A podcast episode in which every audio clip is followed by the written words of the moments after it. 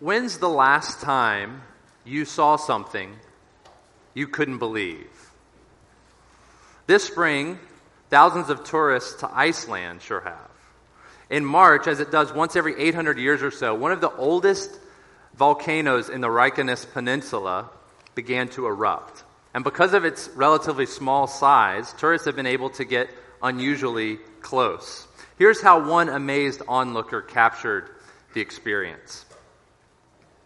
Words don't do justice to the sensory overload. Lava rockets out of the crater's maw like an overzealous science experiment by the gods. Even from hundreds of feet away, you can feel the heat as strong as a shield. Up close, the air seems to shimmer. The change in pressure, the warmth, the disbelief that you're that close to lava, it's almost too much to process. Listen closely, and you'll hear the lava's progress. It sounds like a fireplace crackling or a glass breaking. Is the lava moving toward you? Ever so slightly, imperceptibly. Look closely, and you'll swear the lava is exhaling. Well, our text this morning is from the book of Acts. And under the guidance of the Holy Spirit, Luke writes Acts as a sort of part two to his gospel. In part one, Luke had written an orderly account of the life, ministry, death, resurrection, and ascension of the Lord Jesus Christ. And in Jesus, this volcano of God's kingdom had erupted, all climaxing in the resurrection of the Son of God.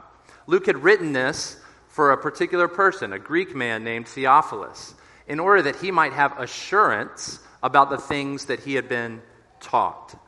Theophilus didn't just need assurance about what Jesus had accomplished in the past, he especially needed confidence that God was still fulfilling his purposes, even as Jesus had ascended to heaven.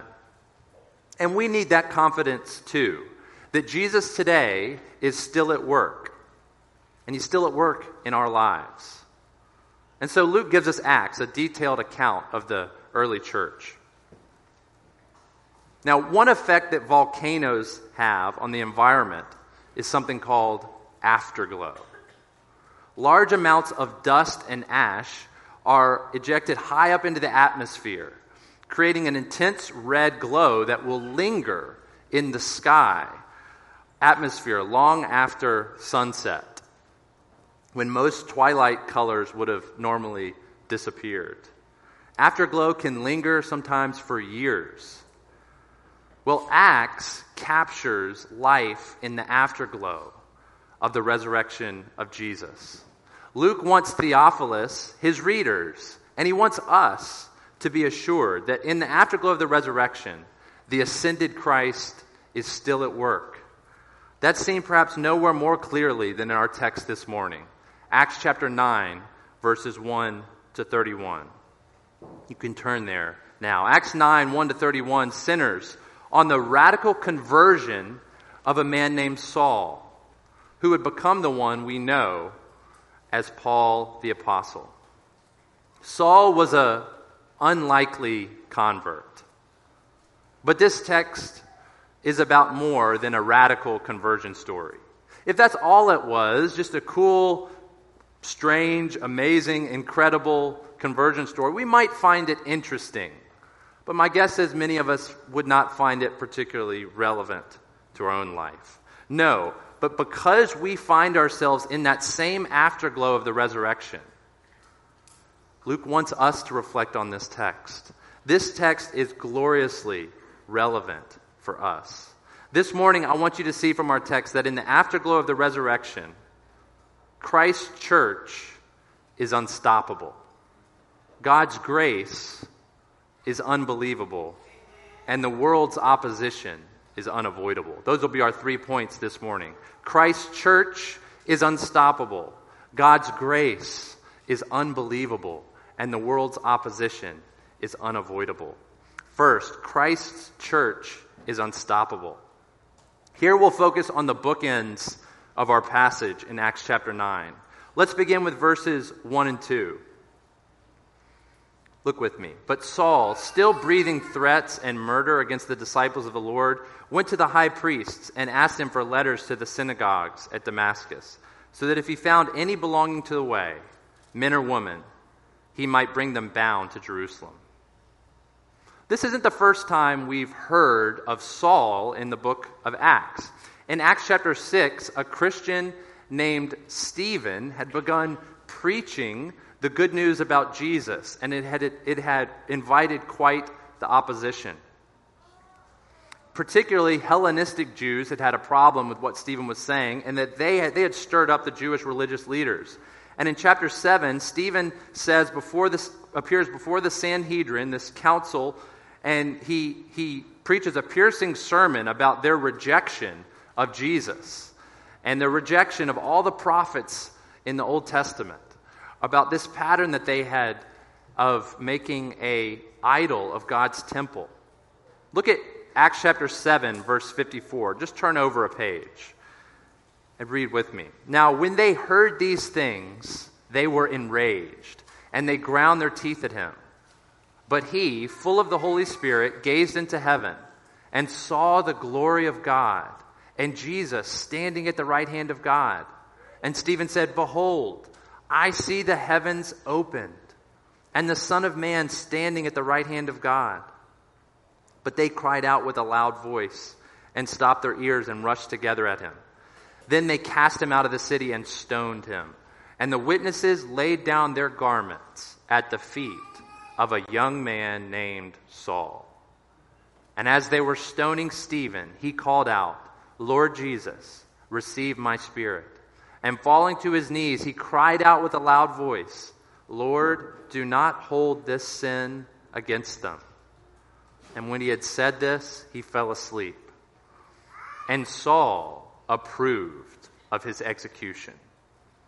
And there arose on that day a great persecution against the church in Jerusalem. And they were all scattered throughout the regions of Judea and Samaria, except the apostles. Devout men buried Stephen and made great lamentation over him. But Saul was ravaging the church. And entering house after house, he dragged off men and women and committed them to prison. Saul had been there.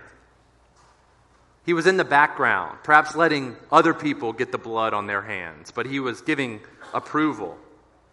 And it seems like perhaps this incident had incited Saul to do more. And so by verse 3, Saul is ravaging the church, dragging off men and women and committing them to prison. Unless we think that Saul is just some kind of maniac, we should try to understand him a little better. If there's any word to capture Paul, Saul at this point, it would be zeal. Saul is zealous for the purity of Israel. And at times in Israel's story, God had raised up figures to enact a kind of holy violence against idolatry for the purity of the nation. Saul surely thought that now was that moment. For him, a crucified Messiah was a contradiction in terms. This movement needed to be stamped out. Saul was so zealous, he was willing to travel from Jerusalem all the way to Damascus. It's about a 135 mile trip in pursuit. But Saul was in for a surprise. See, killing Stephen was a little bit like killing Jesus. It only seemed to aid the Christian cause as opposed to slow it down. Verse 2 tells us that he had come so that he might bring them bound to Jerusalem. Did you notice that? And yet, in the text we just read in Acts chapter 7 and 8, persecution had caused the Christians to scatter from Jerusalem. Now Saul's on a mission to bring them back to Jerusalem, which just shows that there's a problem. Getting them out of Jerusalem hadn't solved it, and they needed now to be brought back and imprisoned. Persecution up to this point had proved to be counterproductive. Well, that's where our text begins, but look at where it ends in verse 31. Chapter 9, verse 31. So the church throughout all Judea and Galilee and Samaria had peace and was being built up and walking in the fear of the Lord and in the comfort of the Holy Spirit. it multiplied. So, from verses 1 and 2, Saul's threats and murder against the disciples of the Lord going out from Jerusalem is now replaced by what? Peace and comfort throughout all Judea and Galilee and Samaria. Now, the church had understandable reasons to fear a man like Saul. But by verse 31, do you notice? They aren't fearing Saul. Fear of Saul has been repla- replaced by fear of the Lord. Our text starts with a man on a mission to stamp out the church, to kill it. But by verse 31, what's happening? The church isn't dying, it says it's multiplying. Well, if you've ever been to the Sierra Nevada mountains in Northern California, you may have seen a giant sequoia. Giant sequoias are the largest trees on earth, and they can grow for up to 3,000 years. Surprisingly, fire causes sequoia trees to reproduce. When forest fires happen, the fires will heat the tree's cones so much that seeds, the rain, that it will, it will then rain seeds out onto the ground. And forest fires will often clear away all the uh, dust and debris on the ground, clearing a path for those seeds to take root in the earth. As the season changes and the ground becomes wet again, those seeds slowly take off and become seedlings. It's not that it's impossible for fire to destroy a sequoia. That's not the point of the illustration. It actually is possible. The worst fires can. But the majority of the time, fires mean more sequoias, not less. Oh, brothers and sisters, we shouldn't waste too much of our time worrying about the future of the Christian church. The church has her troubles and her persecutors and her problems, and yet somehow Christianity keeps leaping boundaries. Buddhism, Hinduism, Islam have always been found in certain pockets of the world primarily. Atheism has historically skewed towards men in predominantly wealthy areas and more educated areas of the world. But Christianity is a truly global religion. And if you're not a Christian, this should surprise you that such an exclusive religion would be so durable and so geographically diverse. These early Christians, look at verse 2, understood themselves as belonging to the way. Not a way, but the way. Christianity is exclusive. Regardless of your nationality or your ethnicity or your background or your gender or your education or your social status, there are things you must believe in order to be a Christian. There are things you must do. It's very exclusive. And yet, as, we see, as we'll see in our text, that's not all it is. It's also incredibly inclusive. A man like Saul will soon belong to the way. Saul will be the one who will pioneer this Christian movement, mission to the nations. I can't get out of my mind this image in verse 2 with Saul with a handful of letters in his hand on the way to Damascus to imprison the Christians there. When you think of Paul's letters, I wonder do you think of these letters? Before they were Pauline epistles, Saul had a different sort of letter. Brothers and sisters, Christ's church is unstoppable. Persecution from the outside threatens to undo us. Apostasy and sin on the inside can as well. And though it may be speculation, it's hard to resist pondering, as we'll read, why the two other figures the Lord will choose to involve in Saul's conversion are men named Ananias and Judas. Ananias and Judas. The names of two apostates, we know already from the book. Despite internal difficulties, even, the work of the church goes on. Whether opposition comes from outside or inside, Christ's church is unstoppable. But how? How does Christ's church prevail? Point two God's grace is unbelievable. God's grace is unbelievable. In this section, we'll be primarily in verses 3 to 22, but let's start reading from 3 to 19. Now, as he went on his way, he approached Damascus, and suddenly a light from heaven shone around him. And falling to the ground, he heard a voice saying to him, Saul, Saul, why are you persecuting me? And he said, Who are you, Lord? And he said, I am Jesus, whom you are persecuting. But rise and enter the city, and you will be told what you are to do. The men who were traveling with him stood speechless, hearing the voice, but seeing no one.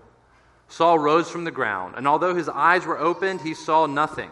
So they led him by the hand and brought him into Damascus. And for three days he was without sight, and neither ate nor drank. Now, there was a disciple at Damascus named Ananias. The Lord said to him in a vision, Ananias. And he said, Here I am, Lord. And the Lord said to him, Rise and go to the street called Straight, and at the house of Judas, look for a man of Tarsus named Saul, for behold, he is praying. And he has seen in a vision a man named Ananias come in and lay his hands on him so that he might regain his sight. But Ananias answered, Lord, I have heard from many about this man, how much evil he has done to your saints at Jerusalem. And here he has authority from the chief priests to bind all who call on your name. But the Lord said to him, Go, for he is a chosen instrument of mine to carry my name before the Gentiles and kings and the children of Israel. For I will show him how much he must suffer for the sake of my name. So Ananias departed and entered the house, and laying his hands on him, he said, Brother Saul, the Lord Jesus, who appeared to you on the road by which you came, has sent me so that you may regain your sight and be filled with the Holy Spirit. And immediately, something like scales fell from his eyes, and he regained his sight. Then he rose and was baptized, and taking food, he was strengthened. Look ahead to verse 26. And when he had come to Jerusalem, he attempted to join the disciples, and they were all afraid of him, for they did not believe he was a disciple. What had happened in Saul's life was truly unbelievable. The disciples can't believe it. At first, Ananias can't believe it when the Lord tells him about Saul. On the road to Damascus, Saul had met the risen Lord Jesus.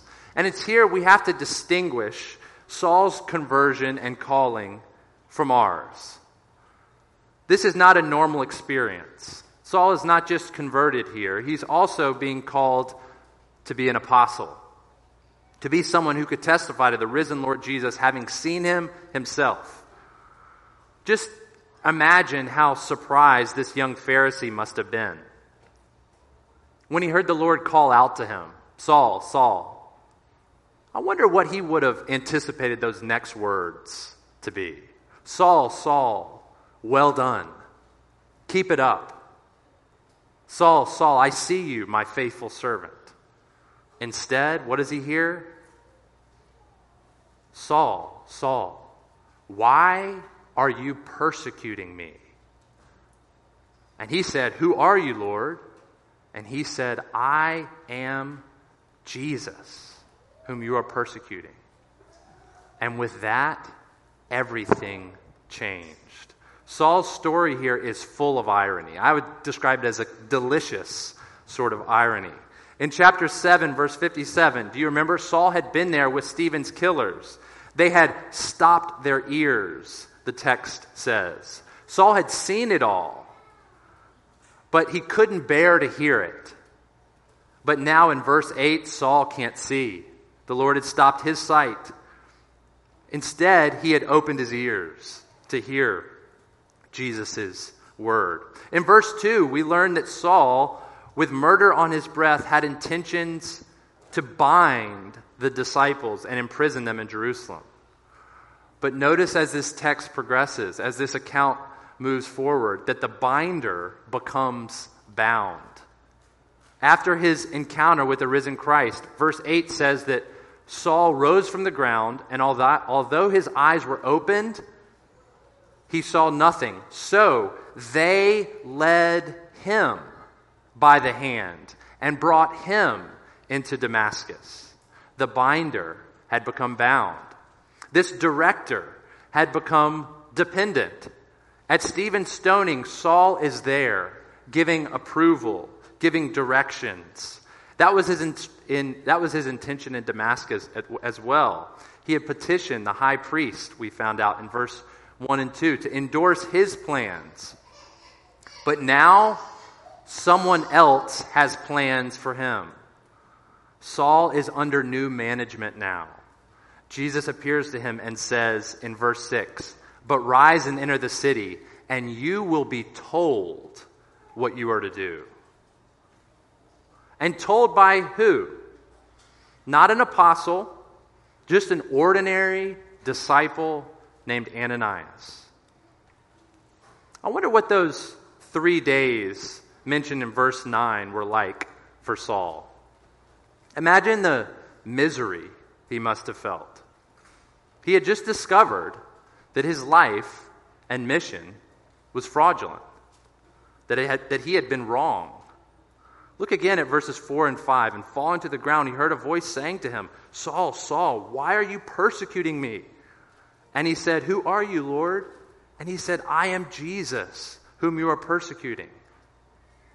For Saul, this moment of divine revelation would result in a sort of theological revolution in his mind. I wonder if the beginnings of that happened in these three days. So much of Paul's theology that we'll read about in his epistles is found in seed form right here. Think about it. From this, Saul would come to understand that Jesus is the Lord. In Genesis 46, God had called Jacob and commissioned him, commanded him to go to Egypt to meet up with his sons. And he had begun by saying his name twice Jacob, Jacob. In Exodus 3, God had appeared to Moses through a burning bush and calls him, like Jacob, to go to Egypt. He had called him out of the bush, saying, Moses, Moses. Both of those men responded the same way. They said, Here I am, Lord. It's actually exactly what Ananias says. But Saul responds with a question. His question is, Who are you, Lord? Saul would have to be told, The Lord has a name. I am Jesus. Second, Saul would have to come to understand from this moment that Jesus' death had been more than he thought it was. See, the Old Testament law said that to be hanged on a tree was to be cursed by God. Before this, Saul probably concluded that Jesus, in his death on a Roman cross, had gotten what he deserved. He was a blasphemer and he had been cursed by God. But now he meets Jesus alive, glorified, resurrected, in a status of authority and vindication. What could this possibly mean? If Jesus was under the curse of God on the cross, yet now was alive and vindicated, that means he hadn't been cursed for his own sin, but for others. If you're still new to Christianity or you're exploring the message, I'd encourage you to think more about Jesus of Nazareth and particularly his death. What that death meant. The fact, the very fact that Jesus of Nazareth died on a cross is basically historically undisputed. Where there's divergence is on what that death meant. The Bible teaches that you and me, and in fact, all of the human race has found ourselves in such a predicament that the very crucifixion of the Son of God was necessary. The Bible teaches that there's a God who made you, and He made me, and He's only and always been good to us. And yet, over and over again, we've sinned against him. We've turned away from him. And we've deserved his judgment, his wrath for our sin. That's why his death was so necessary. Jesus of Nazareth, God's own son, came. And he came and he lived the perfect life.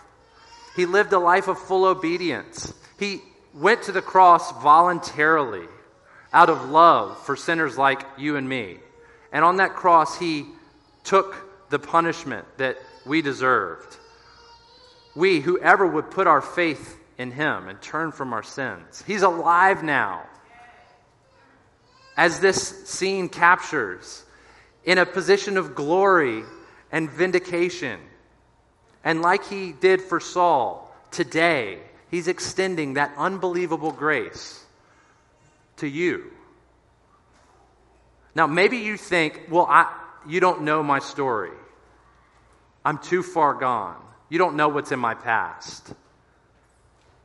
You shouldn't think that will slow this God down. Think about Saul. From this experience, he would come to understand rightly that salvation must be completely by grace.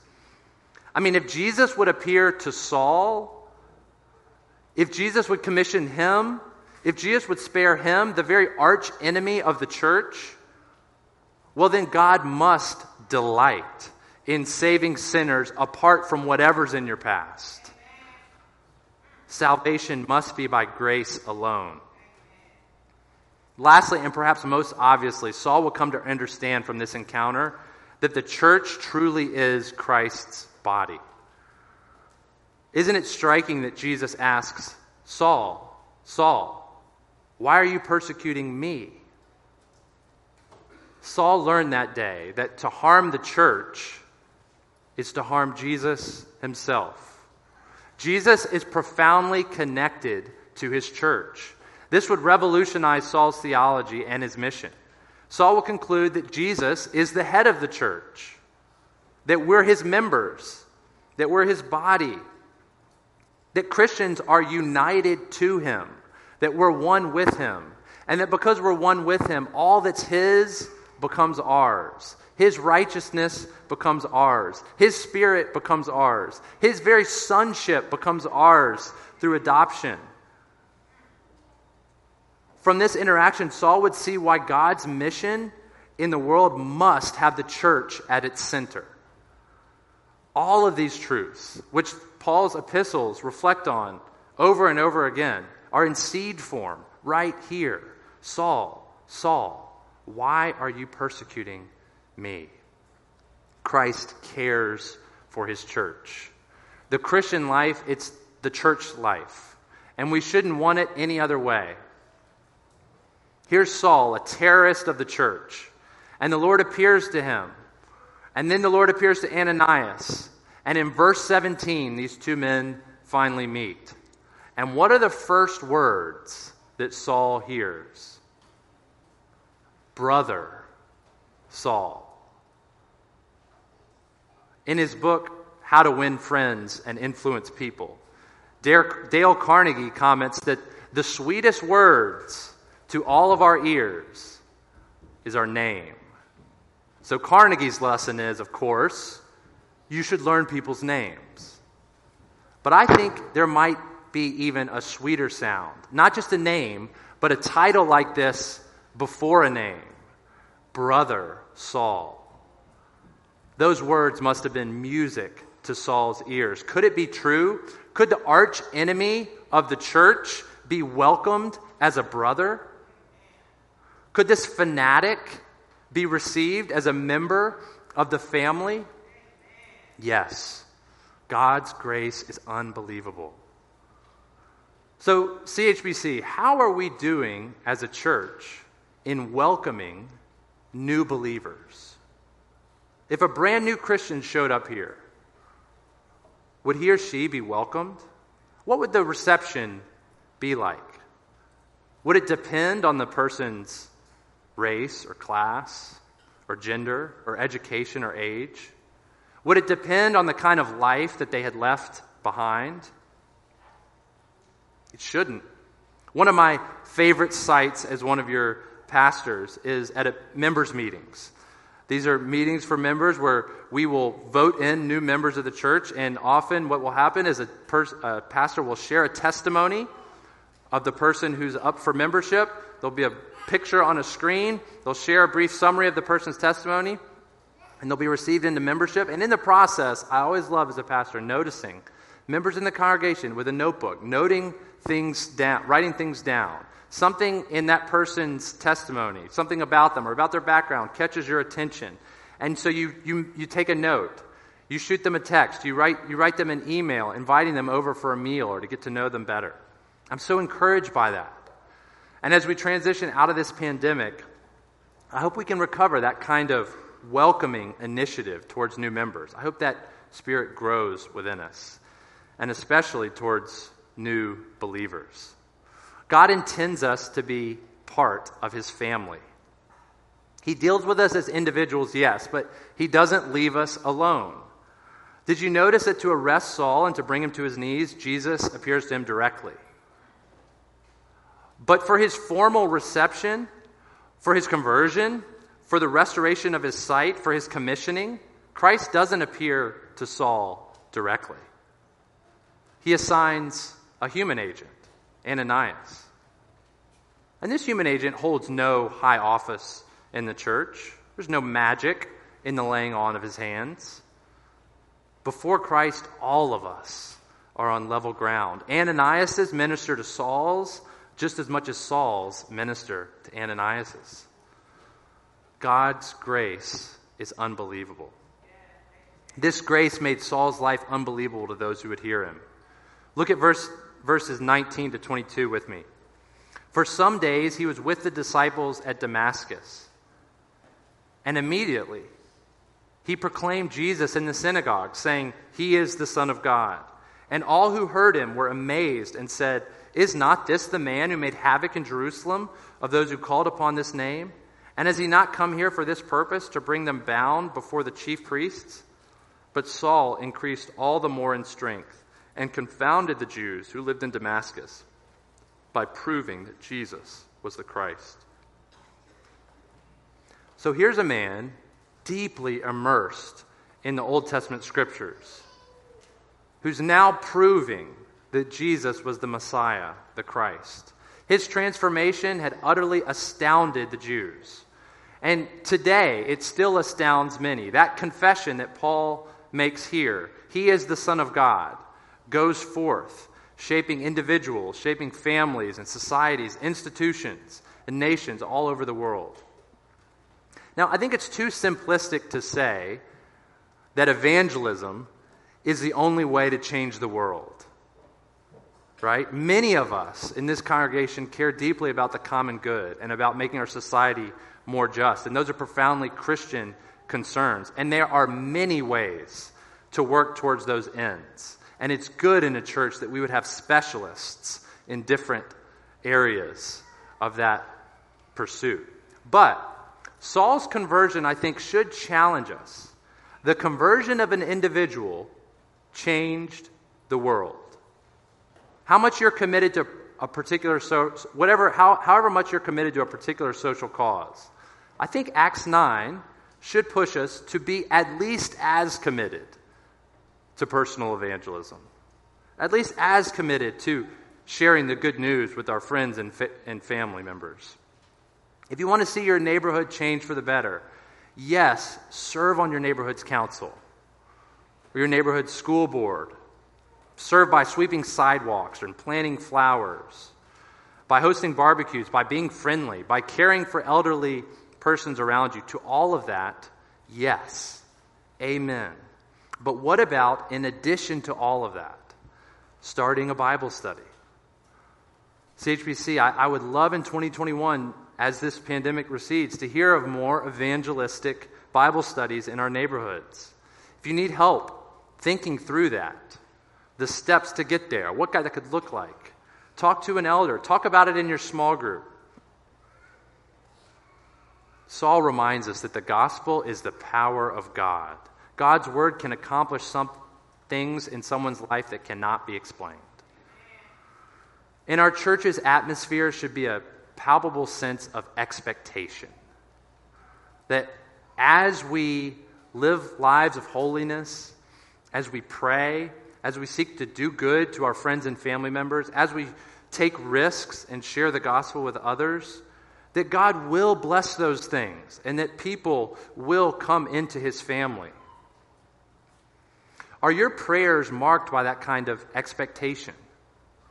That expectation that God will work in your loved one's life? Or is it more common to just kind of give up in praying for people? Surely we have Acts 9 to convince us not to give up, not to grow weary, but to keep asking God, to keep praying for friends, family members, and coworkers who do not yet know the Lord. If God can save a Saul, after all, who can't he save?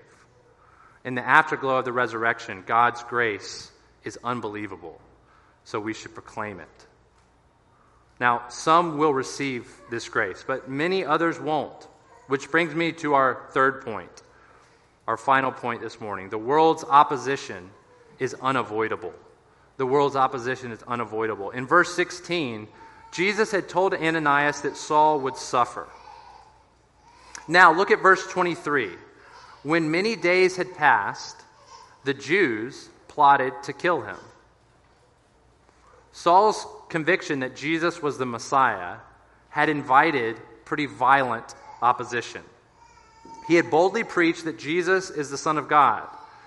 And today, that confession we even recited it earlier. It unites Christians all over the world, but it divides us from the rest.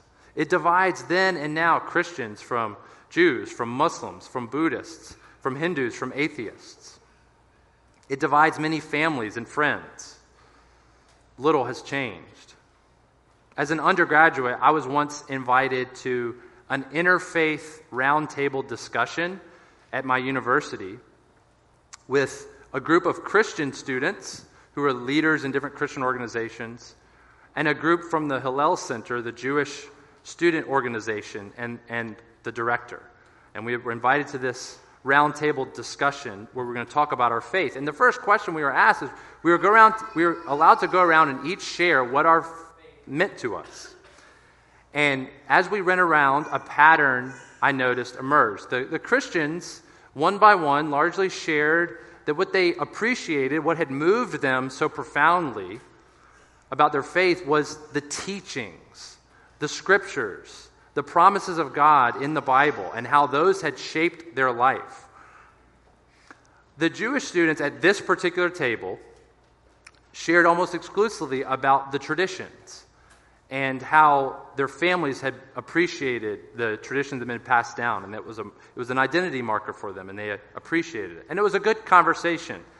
I learned a lot. But at a certain point, I raised this observation. We had a time to kind of ask questions, and I, I raised my hand. I said, I noticed that it seems like the Christians primarily appreciate their faith in, in language of doctrine and theology and what the Bible says. And the Jewish students are primarily talking about tradition. Is that accurate? Am I hearing that right? And the director of this Hillel Center went, Yes, you are hearing it correctly. Absolutely. And he went on and he said, We actually understand, I, I understand that one could be Jewish and also like very much integrate uh, practices from Eastern religions. So one could be Jewish and a Buddhist, for instance. He said, even I think one could be Jewish and an atheist. And I'm like, oh, okay. Uh, and so he went on. And, and, and I, uh, I said, Can I ask another question? I said, Can one be Jewish and a Christian? And he smiled. And he said, No. One cannot be Jewish and a Christian. So, in this, in this individual's mind, it's possible to be Jewish and an atheist, but not Jewish and a Christian. The Son of God Jesus is the Son of God, that confession is a sticking point. Saying Jesus is Lord, that He's the King of the world, that He rules, that He's in charge, that His word has the final say over everything, that will invite opposition. In some times and in some matters, praise the Lord, our world will agree with Jesus. But in other matters and at other times and in other places, our world will not agree with Jesus. Think about your life, in your workplace, in your family. Where is Jesus the sticking point? Most of us won't deal with death threats, I hope, on our life for confessing that Jesus is the Son of God. But opposition is unavoidable. Saul would have to suffer. Saul, the man who had once caused Christian suffering, would now himself bear it, sharing in the very sufferings of Christ. Verse 16 is a little confusing. People are wondering is this some kind of cruel, vindictive punishment on Saul? I'm going to show you how much you have to suffer. No, suffering would actually be one of the primary ways that Saul would be asked to imitate Jesus. And it's the same for us. Look back at verse 23. When many days had passed, the Jews plotted to kill him. But their plot became known to Saul. They were watching the gates day and night in order to kill him. But his disciples took him by night and let him down through an opening in the wall, lowering him in a basket. There are striking parallels between the opposition that Jesus had undergone in Luke chapter 4 at the beginning of his ministry and what Saul experiences here at the beginning of his ministry. In Luke chapter 4, Saul begins his, Jesus had begun his ministry by preaching in the synagogues. Like Saul, the, the audience had been astonished at his words. With Jesus, they had asked, Isn't this Joseph's son, the carpenter?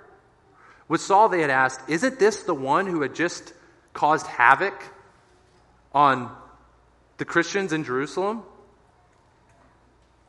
The questions for Jesus would eventually turn into attempts on his life. They would try to chase him off of a cliff. The same thing happens with Saul. Eventually, this, these questions, this kind of muted opposition, turns into death threats. Jesus, the text says in Luke chapter 4, had had to pass, had escaped passing through their midst. And Saul, here in the text that we just read, is lowered in a basket through an opening in the wall by his friends. Kind of a bizarre way to escape. Do you see, just from those comparisons, Luke is trying to teach us that suffering is one way, a big way. Suffering for Jesus is how we imitate Jesus. And so Saul, in his letters, understood this. He would often share about his sufferings in his epistles.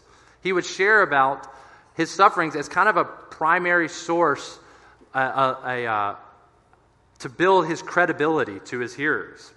So in 2 Corinthians 11 32 and 33, Paul would recount this very instance as he's sharing about his qualifications as an apostle. We know from Paul's accounting of his story in Galatians 1 that around three years after all of this happens, he would return to Jerusalem once more.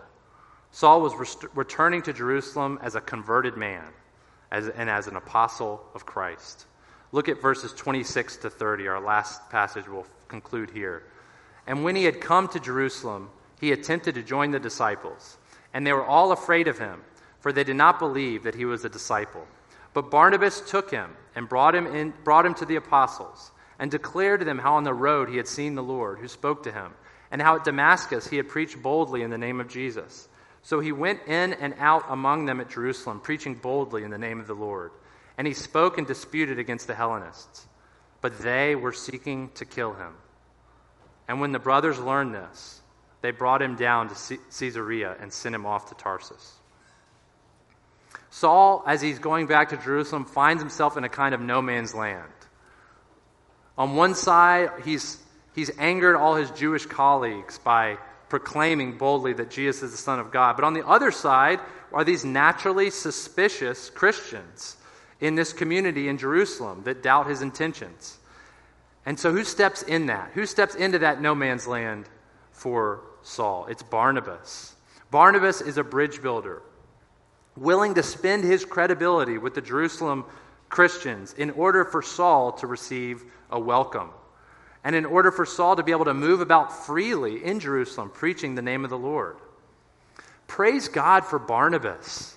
He only gets a brief mention in this story, But think about it Saul could have been left out in the cold. There could have been divisions that would emerge in the church, long term divisions, if Saul was never included here in Jerusalem. But here's Saul, here's Barnabas standing in the gap, ready to see the grace of God in Saul's life, working for unity amidst and amongst the disciples, willing to take a risk for Christ's sake. Just imagine the people who had heard Saul's bold preaching in Jerusalem, who had come to share in that confession that Jesus is the Son of God, who had come to be converted. I imagine they died so thankful for Saul's preaching. But did they know about Barnabas? Barnabas had been there. Barnabas is a big reason why Saul even had that kind of access. Saul, Barnabas is, is we learn about him in other passages that he's a son of encouragement. Oh, friends, next to every Saul, there is a Barnabas, a son or daughter of encouragement. Barnabas reminds us that ministry as a church is a team effort. Your encouragement, your service of a brother or sister can be used in ways you would never imagine. Those small good deeds that we thought about last week, done for another, done to build up one of your brothers or sisters, can be used in incredible ways. Our passage concludes with Saul doing the same thing that Stephen had been doing in Acts 7. He's preaching boldly, he's, he's disputing with the, with the Hellenistic Jews, he's dealing with death threats against his life. Unlike Stephen, though, Saul would escape. And the disciples eventually send him back to Tarsus, his hometown. There was greater work ahead for Saul. Suffering is unavoidable. But in God's plan, it's not unintentional.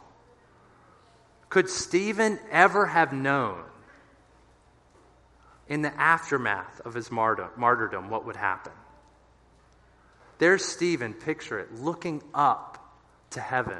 The Lord Jesus ready to receive him, standing on his behalf as his blood is being shed. If he had only looked around, he might have crossed eyes with Saul, his persecutor, who would soon become the persecuted. That prayer that Stephen had offered Lord, hold, do not hold this sin against them, would be answered. Saul's sin, not held against him. Saul brought into God's family. Saul used now as a minister of reconciliation. So, how's your faith? In this season you find yourself in, where's your heart more acquainted with doubt than faith? You know, doubt is a root cause of so many of our problems. Theophilus, that one who Luke had written Luke and Acts for, he needed assurance about the things he had been taught. This is a Christian who just needed assurance. That's what we need as well. We don't often choose doubt. Doubt is kind of like the dew on the grass. You just wake up and it's there.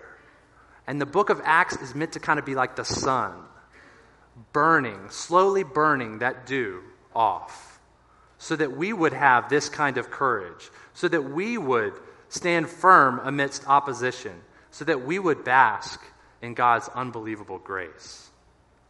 Acts 9 reminds us that Jesus can handle the church's problems. His church is unstoppable. He will preserve it. It's his body. And if you're suffering, know that Jesus sees you. He takes your persecution seriously. To harm the church is to harm Jesus himself. And he doesn't intend for you to suffer alone. He brings Ananias into our life and Barnabas in our, into our life to encourage us, to keep us going. And in ways that only he could come up with, in ways that we'll only finally see in glory. Our suffering is used to broadcast His unbelievable grace. Perhaps most of all, this text reminds us that God can save anyone, can't He? If you're a Christian, the rest of the New Testament reminds us that maybe you didn't have the flashing light, but that actually your salvation was just as miraculous as Saul's. So, when's the last time you saw something you couldn't believe? To, Char- to Charles Wesley, who penned our final hymn, God's grace in his life was truly unbelievable as he reflected on it. As he reflects on his salvation in our last hymn, he asks the question And can it be that I should gain an interest in the Savior's blood? Amazing love. How can it be that thou, my God, shouldst die for me? Let's stand and sing together our final hymn.